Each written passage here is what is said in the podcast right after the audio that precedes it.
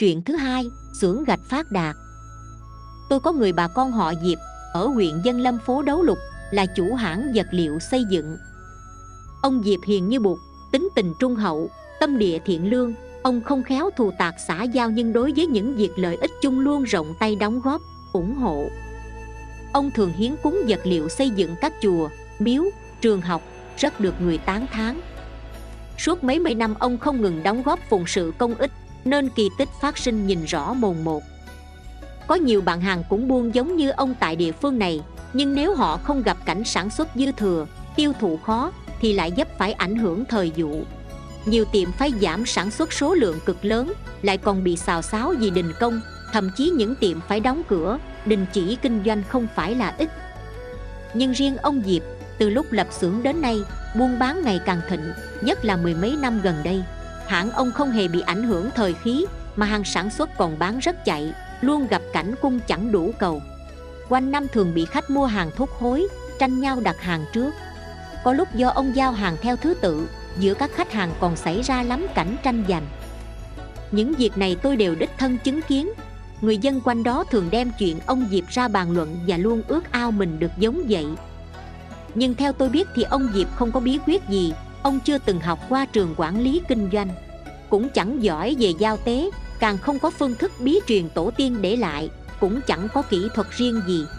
Việc làm ăn cực phát của ông chỉ có thể dùng từ may mắn để giải thích. Điều khiến người nghĩ không ra là hiện tượng phát đạt này kéo dài đã lâu, Ngót 20 năm rồi cho đến nay vẫn hưng thịnh, Chẳng hề thua kém ngày trước. Hiện tượng này không phải là sự tình cờ ngẫu nhiên đơn thuần, Vậy thì nhân tố trọng yếu nằm ở đâu? Sự thực rất đáng cho người ta nghiền ngẫm, tìm hiểu kỹ.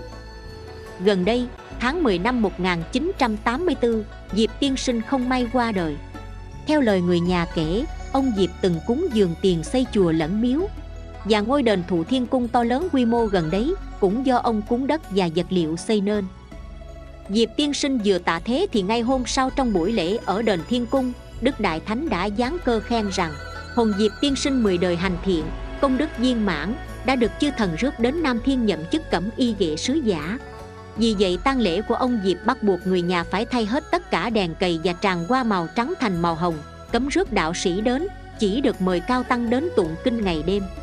Bắt buộc phải đãi tiệc chay, không được phép sát sinh, ngày đưa linh cửu, sẽ có long đoàn theo trợ, thánh nhạc đồng trỗi, do ông Diệp thăng thiên nên mọi người phải quan hỷ cung tiễn, cấm kêu la khóc lóc. Tôi đến dự đám tang, tận mắt nhìn thấy ông Diệp chết hai ngày rồi mà sắc mặt vẫn đầy đặn hồng hào. Tướng mạo cực kỳ trang nghiêm, toàn thân mềm mại lạ thường, tuyệt không có hiện tượng thân thể cứng đơ gì.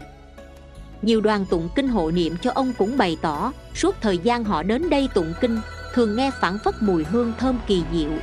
Hơn nữa, tuy cả ngày tụng kinh mà họ có cảm giác chẳng giống như mọi khi, không hề bị mỏi mệt, ngược lại còn thấy tinh thần vô cùng nhẹ nhàng khoan khoái ngoài ra Trước ngày đưa linh, các nơi trong tỉnh đều bị mưa dầm Nghe đài khí tượng báo là có cơn bão sắp đến. Vì vậy mà người nhà ông Diệp hết sức lo. Nhưng đúng hôm đưa linh, sắc trời bỗng chuyển đổi cực kỳ tốt đẹp Ai chứng kiến cũng cho là chuyện lạ. Diệp tiên sinh một đời hành thiện, tích đức, thần, người khâm phục Nhờ vậy mà lúc tạ thế cực kỳ trang trọng hiển dinh. Đây chính là bằng chứng thiện hữu thiện báo. Trích hiện tượng báo ứng nhân quả.